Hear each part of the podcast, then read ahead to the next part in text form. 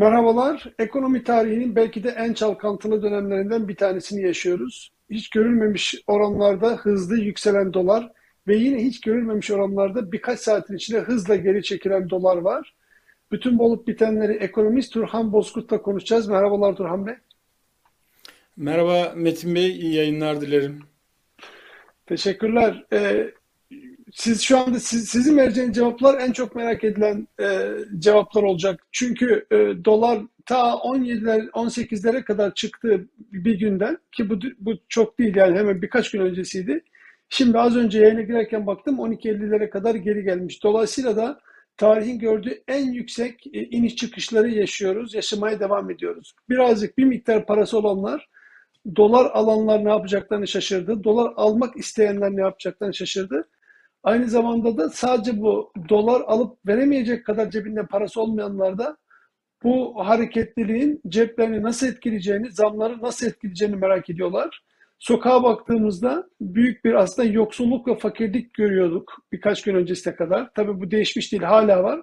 Fakat öbür taraftan da yine dün sokağa baktığımızda halay çeken, oyun oynayan, sokaklarda davul zurna çalan insanlar var.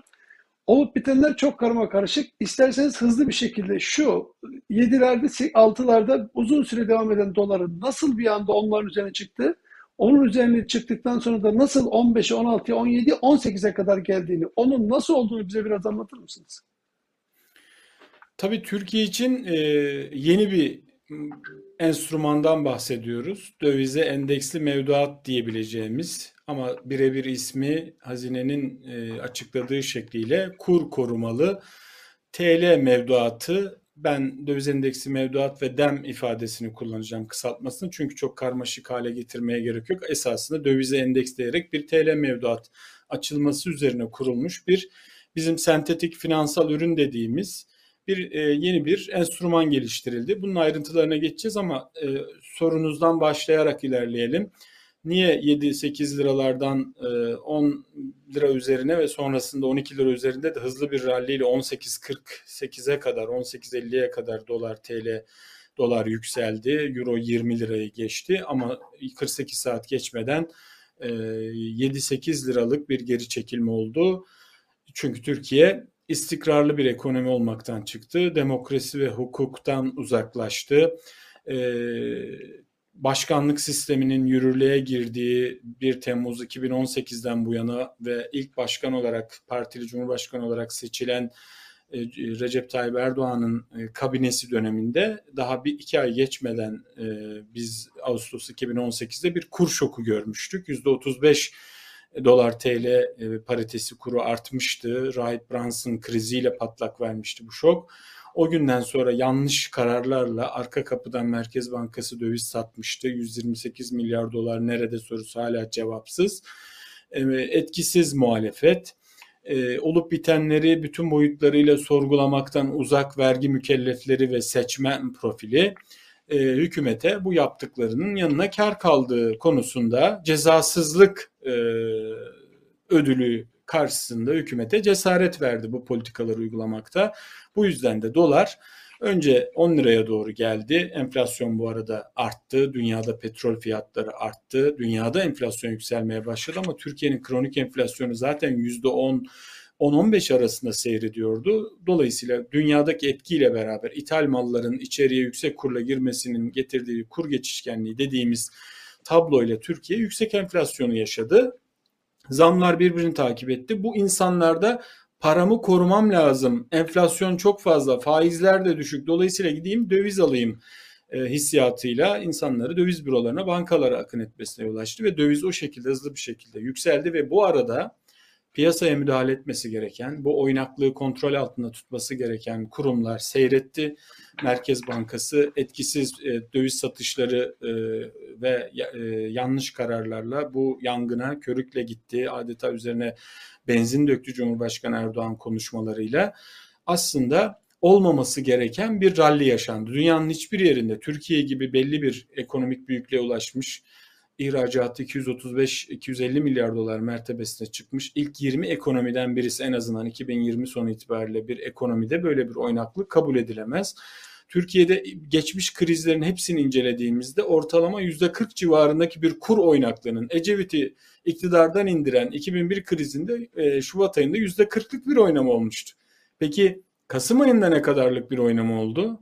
%60'tan fazla kur arttı.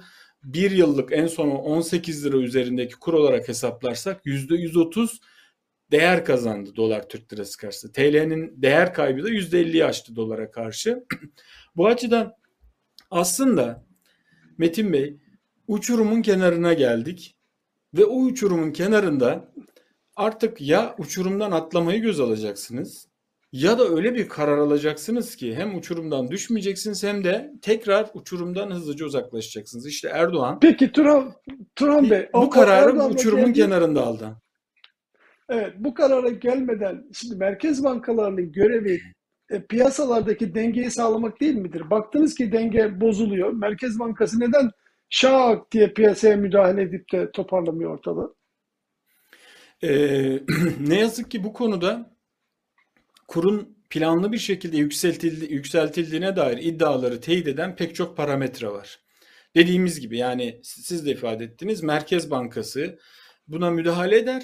Merkez Bankası hadi döviz satışlarıyla müdahale etmeye kalktı ama, ama aynı zamanda hükümet sözcüleri ve başta Cumhurbaşkanı Erdoğan olmak üzere adeta kurun yukarı gitmesi için ne geri lazımsa ellerinden gelen artlarına koymadılar. Sürekli kuru yükseltecek beyanlarda bulundular. Nas dediler işte e, kusura bakmayın kanırta kanırta da olsa bu faizler inecek dediler. Velev ki faiz indirseniz bile bunu bu üslupla mı anlatmanız lazım vatandaşa piyasalara kamuoyuna? Hayır. Dersiniz ki Türkiye'nin yüksek faizi verecek gücü kalmadı.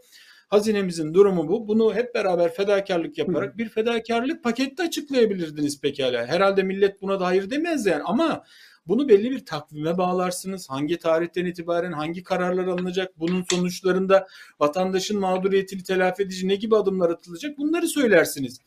Bunu yapmadığınız gibi kur yükselirken adeta e, tahrik ediyorsunuz. Hususi bir gayret sarf ediyorsunuz ve kuru yükseltiyorsunuz. İşte aynı dönemde Birleşik Arap Emirlikleri ile 15 Temmuz'un finansörü olarak gösterilen, itham edilen e, Körfez ülkesiyle masaya oturulup barış anlaşması, sulh anlaşması imzalanması, bununla beraber 11 milyar dolar doğrudan yatırım, 4 milyar dolar merkez bankaları arasındaki döviz TL takası şeklindeki swap anlaşmasına imza atılması aslında ileride kur yükseltilecek ve yüksekten bu dövizler içeriye getirilip bozdurulacak iddialarını teyit eden kronolojik gelişmelerdi. O günlerde ben bunu hem kendi YouTube kanalımda hem de Kronos'ta yaptığım analizlerde dikkati çekmiştim. Hatta o dönemde insanlara Twitter'dan da aman dikkat edin. E, bu saatten sonra kimse kazandığına sevinemeyebilir. Oraya doğru gidiyor bu iş demiştim. Faiz ve e, kurdaki genel seviyenin ötesine geçti artık Türkiye. Tabiri caizse ses duvarını geçtik ve her an bir yere toslayabiliriz işaretleriyle aslında operasyon gelebileceğini ve bu müdahalenin alışıldığı gibi ve beklendiği ve iktisatçıların dile getirildiği gibi politika faizini %14'ten 20-30'a çıkarmak olmayacağını, yüksekten kuru düşüren başarılı bir lider portresi için zeminin hazırlandığını ima eden, çünkü takdir edersiniz ki her şeyi birebir söylemek mümkün değil. O zaman sizin adınız başka bir şeye çıkarılıyor. Türkiye'de kavramlar idiş edildi. Türkiye'de objektifliğin yeri yandaşlık oldu. Eğer hakkaniyetli bir değerlendirmede bulunuyorsanız sizin adınız ya yandaş oluyor. Bu hakkaniyetli değerlendirmeniz iktidarı rahatsız ediyorsa siz vatan haini ya da dış mihrak oluyorsunuz. Dolayısıyla bilginin kıymetinin kalmadığı bir yerde herhalde insanlar da kendini kuru kuruya ortaya bir meze yapacak bir e, üslupla e, bildiklerini, gördüklerini, analizlerini aktarmazlar. Ne yazık ki bizler gazeteci olarak eli kalem tutan insanlar olarak böyle bir otosan tartışsaydı kur buraya çıkmazdı ki. Zaten demokrasi, zaten tartışma, ifade hürriyeti bunlar kalsaydı eskisi e, o eleştirdiğimiz 82 Anayasası'nın sunduğu imkanlar zemininde bile tartışabilseydik.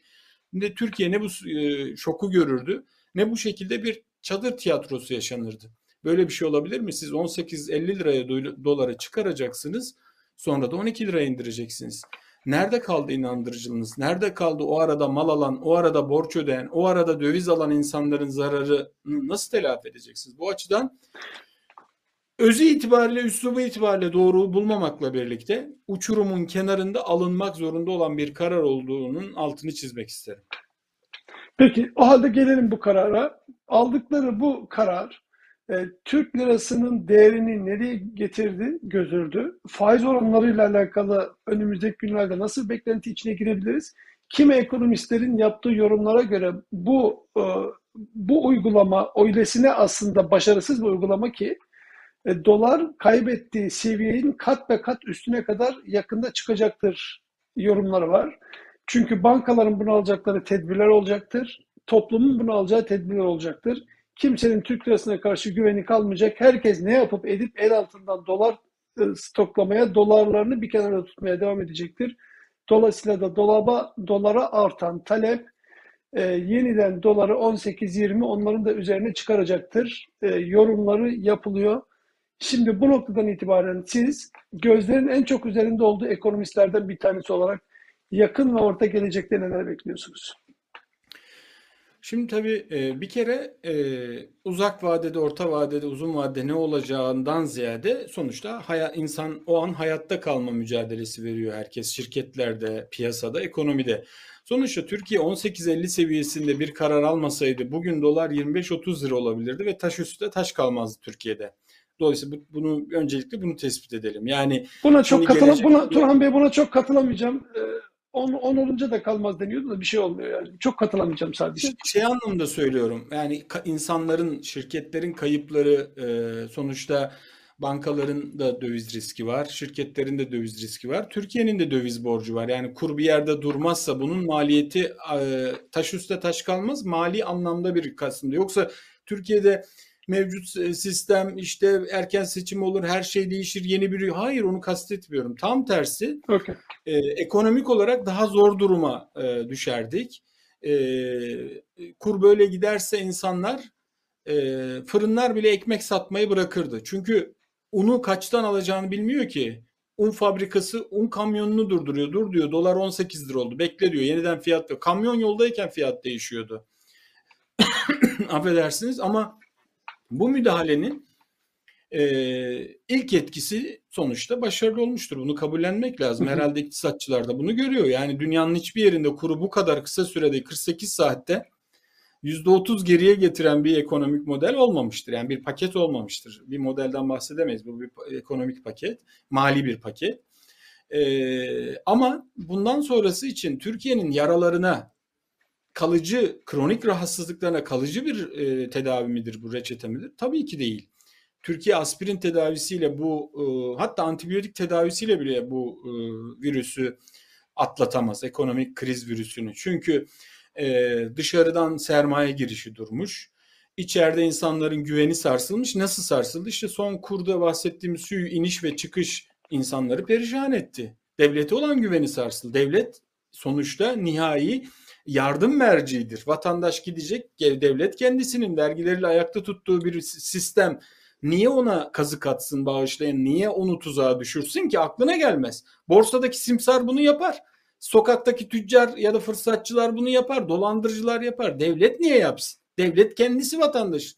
Devlet adına kendi işlerinin deruhte edilmesi yetki verdiği insanların, siyasetçilerin ya da bürokratların kendi vergileriyle orada oturduğunu düşünerek gece yastığa başını rahat koyması lazımdı ama olmadı. Şimdi bu güven kaybı telafi edilemeyecek bir güven kaybı. Erdoğan'ın buradaki hesabı nedir? Erdoğan seçime doğru giderken kurda 2022 yılında gelecek şokları önden yüklemeli bir patlatma yaptı ve bu patlatmayı da kendi yakınlarına ve kendi çevresine haberdar ederek dışarıdan getirdikleri dövizleri ya da içerideki döviz birikimlerini yüksekten TL'ye çevirme fırsatı sundu onlara. Ve e, nitekim insanlar bana off the record gönderilen mesajlarda e, hocam siz e, dövizde her an bir şey olabilir diyorsunuz. Bana da yakın çevremden gelen mesajlara göre devlette görevli şu şu isimlerden farklı bürokratlardan aman dövizlerinizi satın e, cuma günü bir şeyler olacak. Önümüzdeki günlerde bir şeyler olacak diye bize uyarılar geliyor dedikçe de benim o analizimi teyit eden bilgilerdi bunlar. Ve maalesef birilerinin pazartesi günü bu şu, doların 20 liraya gideceği beklenirken herkesin 18'den 17'den döviz kaptığı sırada birileri Türkiye'de döviz sattı, döviz bozdurdu. İşte o gün servet birilerinin cebinden alındı, birilerinin cebine aktarıldı. Bir servet transferi oldu. Erdoğan bir bunu başardı. kendi yandaşlarına dedi ki buyurun bakın sizi ihya ettim. Dolayısıyla sadakatinizin devamını bekliyorum önümüzdeki seçimde. İki, Malatya'daki görüntüleri hafife almayalım. Seçmen sosyolojisinde kurum böyle yükselip aşağı inmesinin şöyle bir karşılığı vardır. Kur ne kadar yükselirse yükselsin öyle bir karar alıyor ki geri düşürebiliyor. Bana da yarın dalgalı bir denizin ortasında böyle bir kaptan lazım diyen bir seçmen kesimi kitlesi var mı? Var. Onlar için de onları da e, bu anlamda ikna etmiş oldu. Diğeri ne oldu? E, şey e, Türkiye'de özellikle e, sadece faizi arttırarak bu tarz e, kurra müdahale edilebileceğine dair yaygın kanaatin ve aslında para politikasında daha çok benimsenen modelin alternatifleri olabileceğini de ispat etti. Akademik literatürde tartışılabilecek eleştirileri öncesi sonrası itibariyle eleştiriler olmakla birlikte kurdaki ilk etkisi itibariyle başarılı bir model olarak tartışılacak bir konuya geldik. İlginç bir nokta. Herkesin alay ettiği bir e, model, modelin içinde mali paket, e, ilginç bir şekilde dünyadan bile yorumlar artık bugün Uluslararası Kredi Derecelendirme Kuruluşu Fitch'in yorumunu okuyorum. E, bu diyor kurdaki iyileşme kalıcı olursa diyor Türk bankaları için kur riski tamamen önemli ölçüde azalmış olacaktır diye. Şeyi başladılar artık. Hani hadi oradan canım noktasından Allah Allah acaba haklı olabilirler mi noktasına geldi. Bunu başardı. Ama neyi kaybetti Türkiye? Neyi bunu kazandı görünüyor Erdoğan kendi zaviyesinden pragmatist bir lider olarak seçime doğru böyle bir kozu eline aldı. Bu aradaki enflasyondaki artışı da asgari ücret zammı ve asgari ücretten vergi muafiyeti ve diğer çalışanların da 5004 liraya kadar olan kazançlarını vergi dışı vergi istisnası getirmesiyle aslında para basarak da olsa seçime doğru bu kayıpları telafi edecek adımlar atacağını da gösteriyor ki bana göre memur ve emekli maaşlarında ve işçi maaşlarında zam e, geçen sene belirlenen 2022 için zam oranlarına ilave farklar yapılarak bu da telafi edilecek. Yetmedi EYT, emeklilikte yaşa takılanlar yetmedi. 3600 ek gösterge yetmedi. Bana gelen yine bilgilere göre kaynaklarından 100 bine yakın insan e, kadro açıl, açılacak 2022 yılında kamuda ve Emniyet Teşkilatı, Sağlık Bakanlığı, Ordu, farklı kamu kurumları, kitler buralara e, e, eleman alınacak yani. Sadece Zonguldak için söyleyeyim. Türkiye Taş Kömürlü 3000 kişilik kadro açılacağı söyleniyor. 102 bin, 120 bin merkez nüfusu olan bir şehir için 3000 kadro ve e, maaşı da ayda 7-8 bin lirayı bulan bir kadro, sigortalı bir kadro Zonguldak'ta bir anlamda oylarınızı e, önceki seçime göre %10-15 artırabilecek bir potansiyeldedir. Erdoğan işte bunları çalışıyor. Vatandaşa rağmen seçim sonrası Türkiye hazinesine hepimize ağır bir maliyeti olacağını bile bile 2018 seçiminden iki ay sonra kur şok oldu demiştim. Peki 2018 seçiminden önce benzer şeyler yapılmadı mı Türkiye'de? Ucuz kredilerle taşıt konut satılmadı mı? Sonra da o krizde kur şokuyla onun bedelinin bir kısmını ödedik. Yine oraya doğru gidiliyor ama Türkiye'de seçmen bunu bu şekilde analiz edebilir mi? Hadi oradan canım bu seçim rüşvetlerini reddediyorum diyebilir mi? Ben ona e, dair bir hüküm veremem. Fakat seçimlerle ilgili sonuçlar, siyaset tarihi, siyasi tarihimizdeki sandık sonuçları çok da öyle e, e, seçmenin bu konular elinin tersiyle ittiğini de göstermiyor Metin Bey. Peki şimdi bir yorum daha var. O da e, dövize endeksli mevduatların e, mevduat demek bir, bazı insanların bankaya koyabilecek kadar paralarının olduğunu, dolayısıyla da o paralarının döviz yükselse bile değer kaybetmeyeceğini, erimeyeceğini orada kalacak açık bölümün e, devletin kendi hazinesi tarafından karşılanacağını sonucunu zaten çıkarıyoruz. Bu şu anlama gelmiyor mu? Parasını koyamayan insanlar var. Onlar ancak kıt kıt kanaat akşam evine ekmek götürebilip ayın sonunu belki getirip belki getiremeyen insanlar ki Türkiye'deki bugünkü toplumun büyük bir kısmı bu tarz insanlarla dolu. Onların vergilerinden ödenen paralardan parası olanların açıkları kapatılacak Dolayısıyla da fakir daha da fakirleşecek. Cebinde biraz parası olanlar rahatlayacak yorumları yapılıyor. Bunu söylendiriyorsunuz. Ne yazık ki e, dünyanın her yerinde krizlerde altta kalanın canı çıksın sözü geçerli olur. Bu Amerika'da da geçerli. Siz e, bizzat 2008 işte özellikle Covid-19 salgınında işini kaybeden e, orta ve daha alt gelirlerin nasıl zor duruma düştüğünü daha yakinen görüyorsunuz. E, Türkiye'de de böyle olacak. Siz o örneği verirken aklıma şey geldi. E, Boğaz, e, Osman Gazi, Yavuz Sultan Selim köprülerinden hmm. geçmeyen insanlar bugün kur garantili. Bakın dövize endeksli geçiş garantili ödemeleri yapıyorlar mı? Yapmıyorlar mı? Yapıyorlar. E o e, o uygulama 2018 seçiminden önce yok muydu? 2017 referandumdan önce yok muydu? Bakın sonuçlar. Abi bir dakika ben geçmediğim köprünün parasını niye veriyorum şeklinde olmadı. Dolayısıyla e, iktidar açısından bunun bir dezavantajlı kısmı var ama marjinal fayda açısından diyor ki bu bana en azından e, şeyde e, mevduat sahipleri elinde para bulunduranlar açısından bir fayda sağlayacak. Onu hesap ediyor. Türkiye'de bankalarda 5 trilyon 400 milyar liralık e, TL ve döviz toplam e, mevduat var. Bunun 3 milyar 900 e, 3 trilyon 900 milyarı yabancı para cinsinden. Mevduatın %63'ü aslında dövizde duruyor şu anda. Döviz endeks, döviz mevduatı, döviz tevdiat hesabı. Kalanı TL yani millet kendi parasına güvenmemiş TL'ye yabancı paraya geçmiş. Şimdi bunu bozdurmaya çalışıyor Erdoğan bu paketle. Bu başarılı olursa buradaki oran aşağıya doğru inecek ve piyasaya döviz arzı artacağı için Merkez Bankası'nın döviz rezervleri artacak. Kur talebi art, azaldığı için kur daha da aşağı gidecek. Dolayısıyla şartlı bir destektir oradaki hazinenin vereceği kur farkı garantisi. Kur farkı yoksa zaten sadece e, vade sonundaki nominal faiz ya da katılım bankacılığında da uygulanacak kar payı katılım hesabındaki şu an için %14 yıllık Örneğin 3 aylık vade %3,5, 3, 3,5, %4 diyelim %4'lük bir şey alacak. Bir de bunu stopajdan e, muaf tuttular. Gelir vergisi de yok. Çok cazip. Yani kim ne derse desin paket cazip. Hem kurla ilgili riskimi devlet üstleniyor. Hem vergi almıyor. Hem de benim param erimiyor. O yüzden düz e, tasarruf sahibi ve mudi psikolojisi olarak bakalım meseleye. Doğruluğu yanlışlığı değil. Bunun e, e, efektif sonuçları nasıl olacak? Efektif sonuçları başarılı olacak. Göreceğiz ki önümüzdeki günlerde akın akın bu hesaplara geçişler olacak bankalarda. Katılım bankalarında. Özü itibariyle Türkiye'nin döviz e, içerideki döviz birikiminin Merkez Bankası'na geçmesi de sağlayacak. Böylece Erdoğan seçime doğru giderken döviz rezervlerindeki artışı da muhalefetin elindeki o 128 milyar dolar nerede eleştirisini de muhalefetin elinden o koz alacak. Çok boyutlu bir ezber bozan bir yaklaşım oldu. Kim ne derse desin ama bunun tartışılmaması, müzakere edilmemesi, vatandaştan habersiz yapılması, meclisten habersiz kaçırılarak yapılması, bir gece ansızın açıklanması, o sırada birilerinin yüksekten döviz satması, bütün bunlar baştan başa Türkiye'nin zaten tam demokrasi olmadığını, katılımcı demokrasinin keysinden bahsedilemeyeceğini ortaya koyan vahim tablolar. Başka bir ülkede böyle bir skandal hükümeti götürürdü. Çok net söylüyorum. Yani baş Almanya'da, Amerika'da, İngiltere'de hatta gidelim Litvanya, Letonya gibi küçük Avrupa ülkelerinde bir hükümet böyle kuru yükselsin, insanlar zarar etsin sonra bu şekilde düşsün halk sokaklara inerdi. Şimdi tabii Türkiye'de artık biliyorsunuz sokaklara inmek de diyemiyorsunuz. Nasıl bir şeyse bu. Cız muhalefet dahi bu kelimeyi ağzına alamıyor. Bizi provoke edemeyeceksiniz diyor muhalefet sosyal medyadan.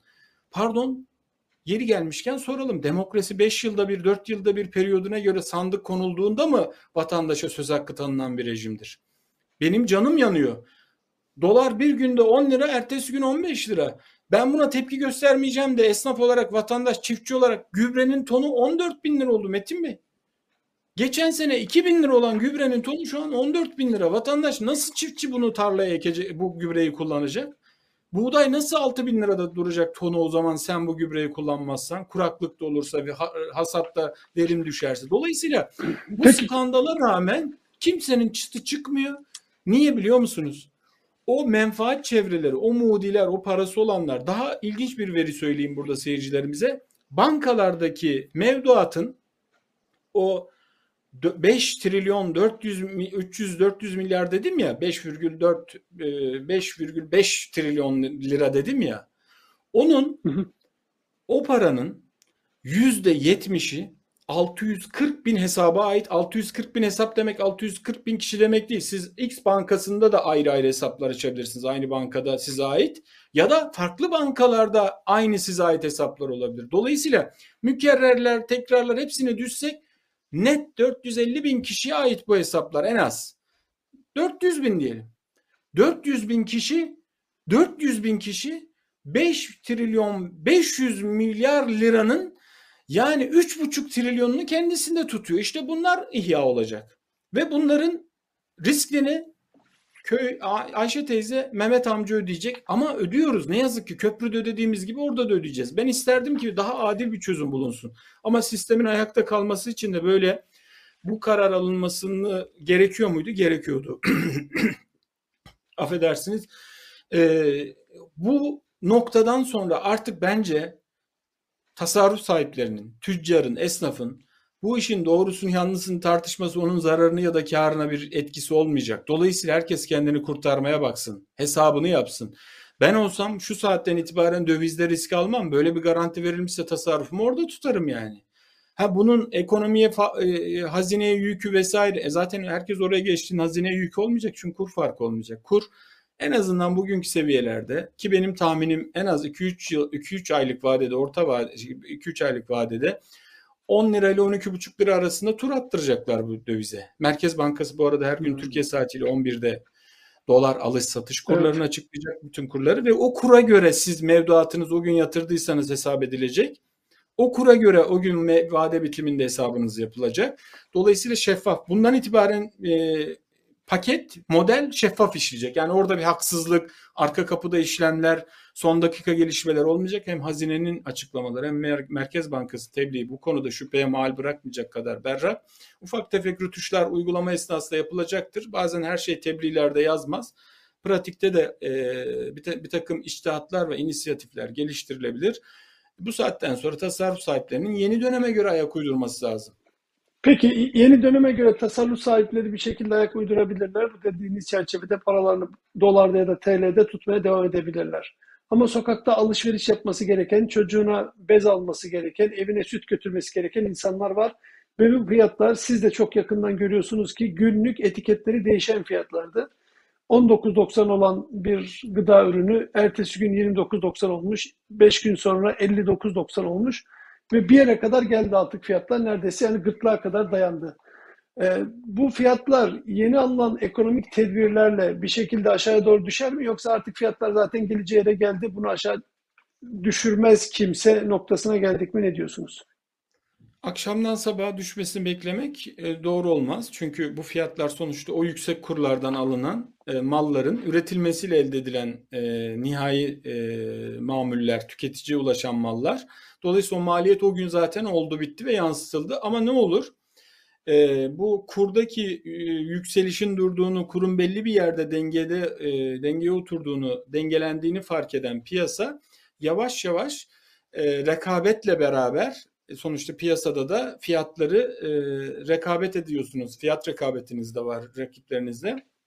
Sembolik indirimler başlar. Esas bunun etkisini hem enflasyonda, manşet enflasyonda hem de vatandaşın marketteki, çarşı pazardaki etiketlerde Mart'tan önce bu bugünkü iyileşme, eğer iyileşme böyle devam eder ve kalıcı hale gelirse hala aslında paketin bir anda terse de dönebilir. Yani piyasa der ki hayır bir dakika bu işler ters gidiyor kardeşim olmadı. Dolar tekrar ralliye başlarsa çok zayıf bir ihtimal de olsa böyle bir ihtimal hep masada tutmak lazım. Ama kur bu şekilde kalıcı olursa kurdaki istikrar e, o zaman Mart'tan itibaren kademeli olarak biz bu düşüş fiyatlarda hissedeceğiz. Ama Türkiye'de alışkanlık olarak e, baktığımızda Batı'da olduğu gibi maliyetteki düşüş perakende fiyatlara bizde yansıtılmıyor. Maalesef zam geldiği gibi kalıyor, geldiği yerde kalıyor fiyatlar. Bu da tabii aslında sadece devletin, hükümetin e, eksikleri, hatalarıyla izah edilemez. Ahlaki bir, ticaret ahlakıyla ilgili de bir problemi işaret ediyor bu. E, örneğin e, Almanya'da petrol fiyatları gün içinde düştüyse akaryakıt fiyatı tabelada anında düşüyor. Ama arttıysa anında da artıyor. Öyle akşamdan günden ilan edilmiyor. Keşke o kadar şeffaf bir piyasamız olabilse ama değil. Bu arada kurdan bahsederken kurda şöyle bir şey olmayacak yani dolar böyle e, şelaleden iner gibi sürekli düşecek böyle bir şey yok. Yani geçen yılki kur seviyesini program başında belirttik 7.50 idi. Şu anda 12,5'lar civarında. Zaten bizim reel enflasyonumuz sokaktaki gerçek enflasyon %50-60 civarında. Dolayısıyla kurun da zaten ortalama o kadar artması gerekiyordu Metin Bey. Yani şu anda aslında 12,5'larda olması gerekiyordu bu kurun aşağı doğru basmak da yanlış suni bir şekilde. O başka bir şekilde biriken enerji patlak veriyor. Gere, gerekiyordu, gerekiyordu derken gerekiyor derken enflasyonun da bu bu şekilde 50-60'lara çıkmasının sebeplerinden bir tanesi zaten doları yukarıya doğru çıkarıyor olmaları. Evet. Yani biraz yumurta tavuk tavuk yumurta meselesidir evet. bu. Ama bugünden baktığımızda eğer enflasyon buraya çıkmış ve hala biz kuru 9 oldu 9'da evet, 10 olmasını bekliyorsak hayal kuruyoruz diyorum. Onu demek istiyorum. Çok sert düşer diyenler var ya hani hükümete yakın çevreler. Hı hı enflasyon düşüşe geçer. Türkiye'ye dışarıdan sermaye akar. İçerideki bu döviz mevduatları çok hızlı e, döviz endeksli mevduata döner. Bu Merkez Bankası rezervlerinde biz haftalık o bilançoları takip ediyoruz. O veriler yükselir. Net rezervler eksi 50 milyar dolardan artı 50 milyar dolara, brüt rezervler 130'dan 170 milyar dolara çıkarsa tabii ki bunun kurda etkisi olacak. Enflasyona rağmen etkisi olacak aşağı doğru. Çünkü bir mal piyasaya ne kadar çok arz edilirse o kadar çok fiyatı düşer. Dolayısıyla oransal olarak bundan sonra inişlere hazırlıklı olmak lazım. Ama benim gördüğüm Merkez Bankası artık şöyle bir enstrüman, faiz enstrümanı eleştirilen o faiz indirimi ilginç bir şekilde balans etkisi oluşturacak. Şu an %14'te olan faiz çok kur aşağı giderse faizi indirerek kuru tekrar denge noktasında biraz daha aşağı inmesini engelleyecek bir politika aracına da dönüşebilir.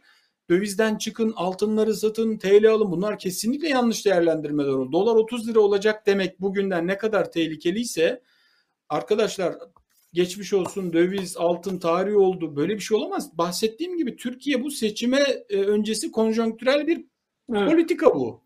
Ve bunun olumlu sonuçları kısa vadede olduğu gibi olumsuz uzun vadeli maliyetleri de olacak hazinemize, bütçeye. Ama e bunu vatandaş ne kadar hesaba katıyor yatırım hesap yatırım kararlarında ben ondan emin değilim. Maalesef bu hesaplar bu kadar e, sofistike yapılmıyor Türkiye'de.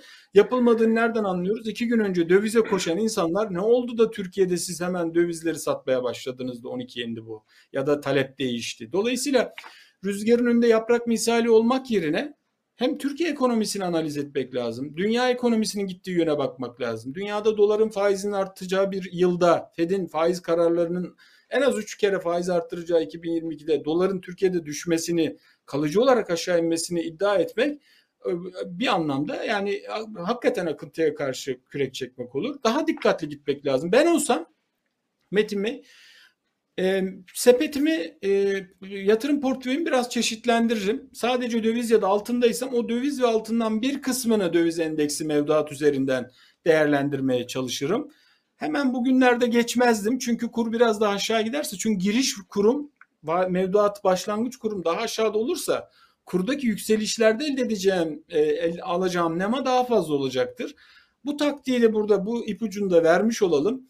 Ama e, kalıcı olarak Türkiye'nin hem e, demokrasi ve hukuktan uzaklaşmış, Avrupa Birliği ile müzakereler dondurulmuştu ve yeni dönemde de dondurulma kararı aldı Avrupa Konseyi.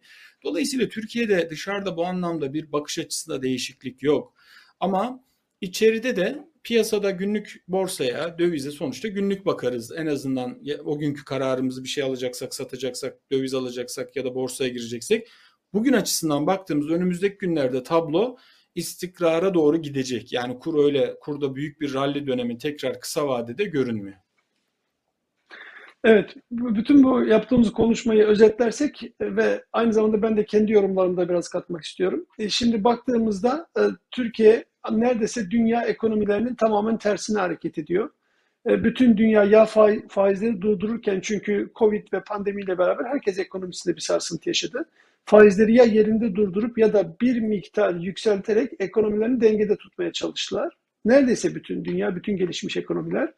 Ama Erdoğan e, kendisine göre bir model dedi, Çin modeli dedi, bir şeyler deniyoruz dedi, ben ekonomistim dedi vesaire diyerek bile bile yangına körükle gitti, faizleri aşağıya talimatla indirtti ve bunu indirirken de sizin de söylediğiniz gibi piyasaya böyle sert çıkışlar yaparak daha da ortamı gerdi. Herkes de biliyor ve görüyor ki bu ekonomiyi sarsacak, doları yukarı doğru çıkaracak. Çıkardı, çıkardı, çıkardı. İyice şişirdi. Kaybedenler kaybetti. Ama bu taraf bir taraftan da Erdoğan kendisi bir sonraki adımların ne olacağını bildiği ve hesap ettiği için bütün bu geçmişten, yakın geçmişlerinden gördüğümüz kadarıyla sermayeyi tam da sizin dediğiniz gibi el değiştirdi. El değiştirirken özellikle yandaş denen o kendine göre kurulan bir çete muhtemelen bütün o çeteye paralar aktı. Sonrasında da yine aslında ortamı düzeltiyormuş gibi gö- gösterip kendi seçmenin halkını tabiri caizse kandırarak onların elindeki paranın gene büyük bir miktarını aldı. Gene kendi yandaşına götürdü. Fakat burada o siyasi oyunları kendisini yine lehine işledi. Çünkü toplumun cebinden paraları alırken de onları halay çekip sokakta oynatacak hale getirdi. Ama bir taraftan da paraları kendi cebine yandaşına indirdi. Benim gördüğüm özet bu. Ee, siz daha teknik e, anlatıyorsunuz. Uygulamalardan da bahsediyorsunuz.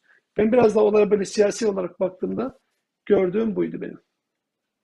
Evet belki e, teknik kısmı ile ilgili de bir iki notu da aktarmakta fayda var. E, sonuçta insanlar bankada parası var, cebinde döviz var. Yeni bir dönem, yeni bir karar. Bu onu nasıl etkileyecek ve ne yapacak? E, bir kere TL olarak götürdüğünüzde de döviz endeksli mevduat hesabı aç, açabileceksiniz. Yani şöyle bir yanlış e, bir anlama söz konusu. Hmm. Dövizim varsa ben gidip döviz endeksi mevduat açabileceğim diye düşünün insanlar. Hayır. Bir, bankada döviziniz varsa bunu bozdurabilirsiniz. Bunda ve döviz endeksi mevduata TL olarak geçebilirsiniz. Hiçbir şekilde burada döviz e, işlemi olmayacak. Yani siz vade bitiminde size asla onun karşılığında TL, euro, dolar, sterlin vermeyecek bankalar. Döviz, TL'nizi götürdünüz, dövizinizi götürdünüz. Yani TL'niz varsa da bu hesabı açabilirsiniz, döviziniz varsa da. Götürdünüz, o günkü kur üzerinden hesaplanacak, hesaba konulacak. En az 3 ay vadede açacaksınız ve 3 ay vadede Merkez Bankası'nın nominal geçerli politika faiz hesaplanacak. Yani o 3 ayın sonunda vade başındaki kur belli olacak. Bugün için Merkez Bankası 12.34 TL dedi. 12.34'ten bugün hesaba 100 bin dolar götürdünüz. 10 bin dolar diyelim. 10 bin dolar götürdünüz. Ee, ve e, 134 bin lira 135 diye yuvarlayalım. Hı hı. Yani 135 bin lira yatırdınız. 3 ay vadede bunun size %4 civarında bir şey olacak. Nominal ister faize yatırın ister katılım hesabına kar payı olacak. Hı. Bugünkü 12.34 3 ay sonra e, bugün e, 22 e, artık 22 Aralık'tan itibaren hesaplayalım. Tamam. E, 22 Ocak, 22 Şubat, 22 Mart vadeli. 22 Mart'ta, 23 Mart'ta gittiniz bankaya. Baktık o gün dolar bugün siz 12.34'ten koyduğunuz dolar e, 13.34 olmuş. 1 lira artmış arada. İşte o 1 liralık fark ayrıca hesaplanacak. Normal 134 e, bin liranıza çarpı %4 verilecek. Bir de o 1 lira için %4 tekrar hesaplanacak. O %4'ü hazine. Diğer %4'ü e, banka verecek. Banka. Dolayısıyla burada hazine şey e, gerçekten en objektif diyebildiğim iktisatçılar bile bunu doğrudan hepsini hazine verecek gibi aktarıyorlar. Bu hakkaniyetli bir yaklaşım değil. Bu banka ile müşteri arasındaki sözleşmede garanti edilen taraf hazinenin garanti ettiği taraf kur artarsa ve oradaki fark kadar hepsi değil. Zaten siz 12.34'ten girerken Metin Bey zaten kur karşılığı şeyinizi TL olarak hesaba koydunuz ve ona da bir nema işletildi 3 ay boyunca vadede. Dolayısıyla fark o 1 liranın siz nemasını ayrıca hesaplayacak hazine ve bu size hesabınıza yazılım sistem tarafından otomatik aktarılacak. Bu bireysel emeklilikte nasıl siz 100 lira koyduğunuzda 25 lirası devlet otomatik yatırıyor o hesaba. Dolayısıyla ve o 3 ayın sonunda paranızı çektiğinizde paranızı çektiğinizde herhangi bir stopaj yani %15 gelir vergisi kesintisi uygulanmayacak. Aslında formül bu kadar basit. Şimdi siz olsanız böyle bir e, garantide, böyle bir e, yatırıma e, en azından normal bir şey olarak, normal bir yatırımcı, mudi, tasarruf sahibi niye elinin tersiyle etsin? Yapmayalım yani çok da evet bu hükümeti eleştirilecek 100 bin başlık var. Bu konu dahil, bu konunun buraya gelmesi dahil. Ama sonucu itibariyle de bu kadar da şey yapmayalım yani bu bu kardeşim uyduruyorsunuz böyle bir şey mi var? Demek yerine bu tezi çürütün o zaman. Deyin ki hayır kardeşim hesap öyle değil böyle değil. Değil tabii ki biliyorlar.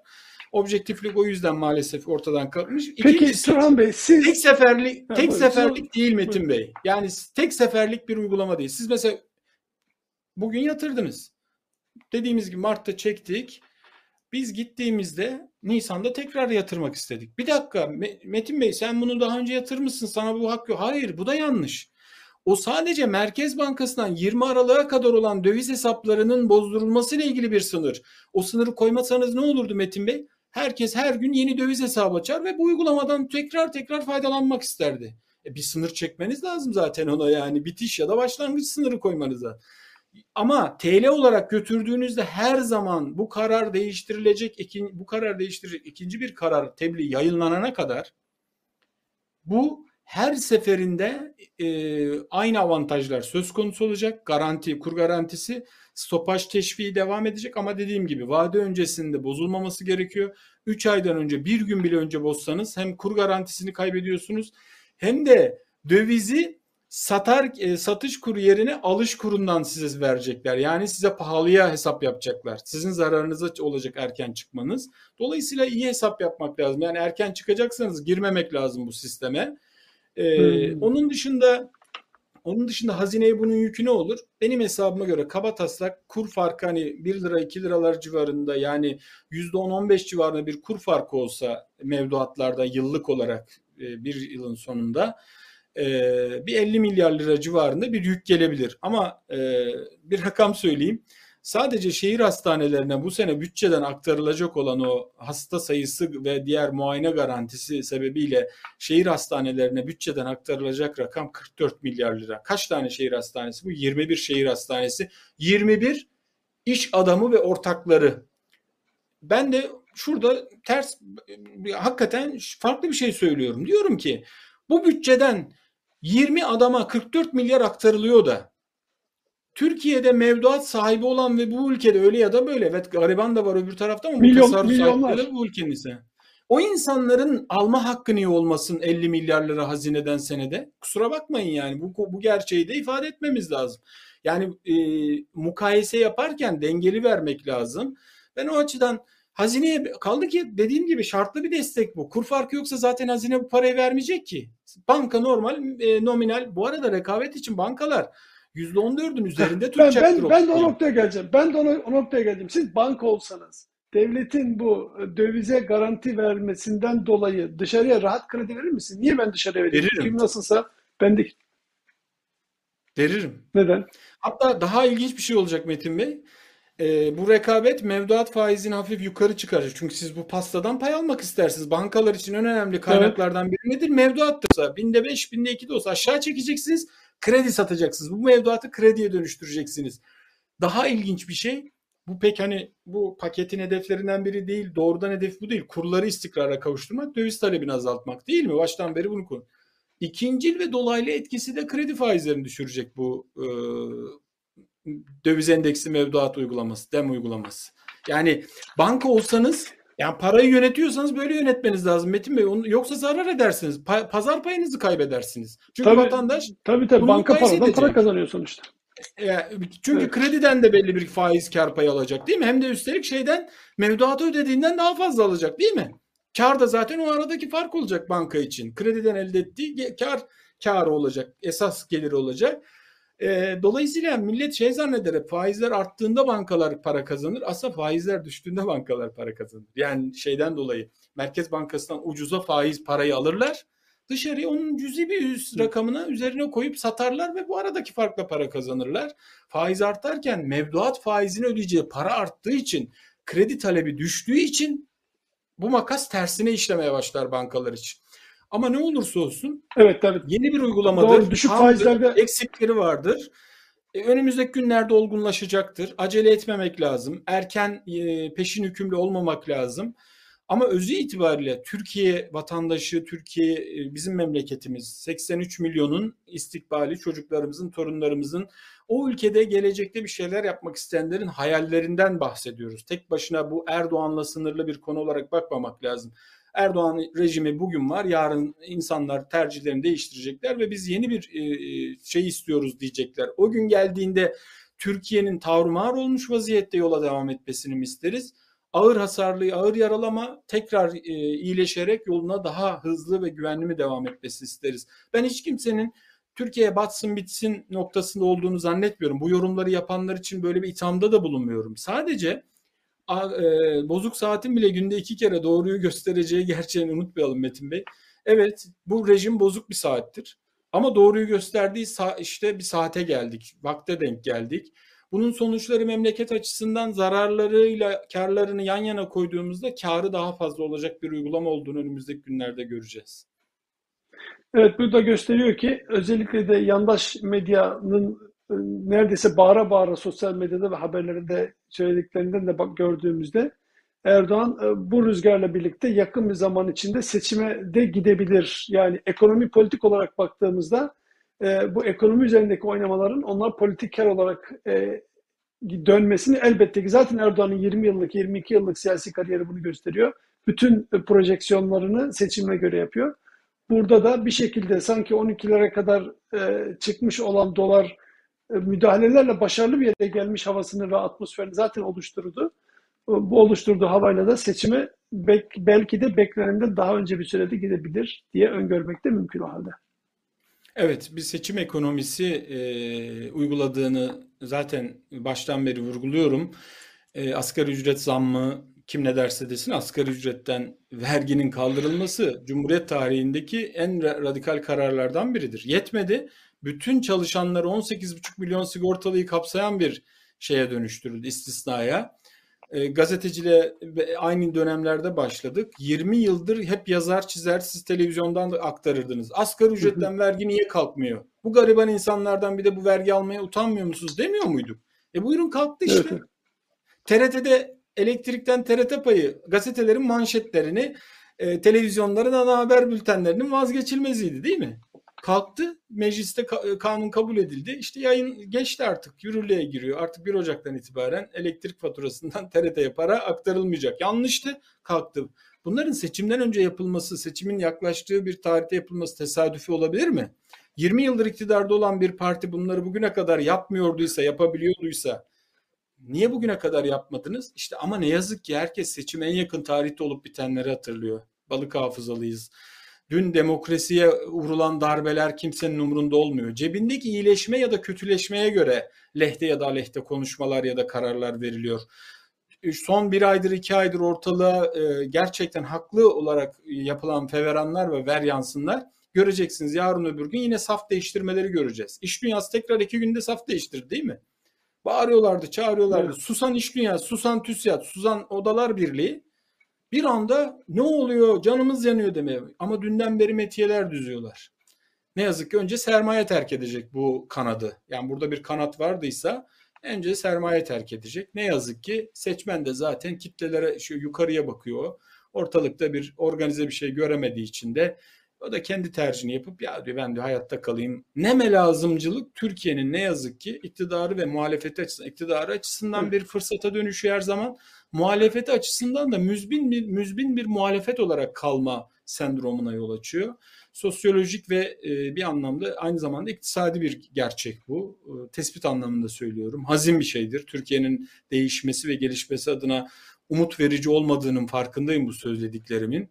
Ama hayal satabil hayal satacaksak e, o zaman anketler başka bir şey söylemeliydi Metin Bey yani. Bu kriz böylesine ağır bir krizdeki bir ülkede Adalet ve Kalkınma Partisi'nin kararsızların dağıtıldığı anketlerde %38-40 oy alması, müttefiki MHP ile beraber %45 bandında olması biraz garip değil mi? Zaten %50 idi bu partinin, bu bloğun oyu evet, 2018 tabii, tabii.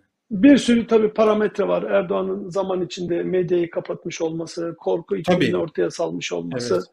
Bir sürü parametre var ama şu son yaptığı uygulamada topluma ölümü gösterdi. Artık ölüyoruz gidiyoruz Maalesef. diye. Sonrasında da sıtmaya, sıtmaya mahkum etti. Durum budur yani. İşte e, keşke seçmen şunu yapabilse. Ben bu numarayı artık yutmuyorum kardeşim. Sen önce ölümü gösterip sonra evet. sıtmayı razı edemezsin. Hatta 18 liraya çıkarıp 12 liraya düştü diye bana halay çektiremezsin dememiz lazım. Metin Bey bu iş başka türlü olmaz. Yani burada bir bir radikal bir karar vermek zorunda halk, seçmen. Bunu biz de e, senin, benim ya da ötekinin ne dediğinden ziyade evet. sandıkta tecelli edecek irade bunu belirleyecek. O iradenin de bu yönde e, kendisini yeniden gözden geçirmesinde fayda var ama ne yazık ki seçmen sosyolojisi tam tersini söylüyor. Evet ben de Malatya'da sokakta halay çekenleri görünce e, seçmenle alakalı gerçekten bir kez daha hayal kırıklığına, hayal kırıklığına uğraya uğraya bir hal olduk da bir kez daha uğramış oldum. Pekala çok teşekkür ederiz. Çok sağ olun. Gerçekten çok önemli ve benim için de ufuk açıcı değerlendirmelerdi. İnşallah belki birkaç ay sonra, 3-5 ay sonra diyelim yeniden bir araya geliriz Turhan Bey. Bugün konuştuklarımıza bakarız. O gün Türkiye nereye gitti ona bakarız. Böylece bir önceki değerlendirmelerimizle gerçekleşenleri yeniden böyle tartışma ve bir teraziye koyma imkanı da bulmuş oluruz. Hay hay kısmet olursa diyelim ve hepsinin altına hata payı, yanılma payı şerhini düşerek bunları ifade ediyoruz. Dikkat Tabii. ederseniz düne kadar herkes dolar artık aldı başını gidecek 30 lira olacak derken bir karar geldi devletten. Her şey tersine döndü. Aynı şekilde Evet. yarın dışarıda ilginç bir gelişme olur. Rusya ile Ukrayna savaşa tutuşur. Umarız bir şey olmaz. Dünyada hiç kimse savaşmasın, hiç kimse ölmesin.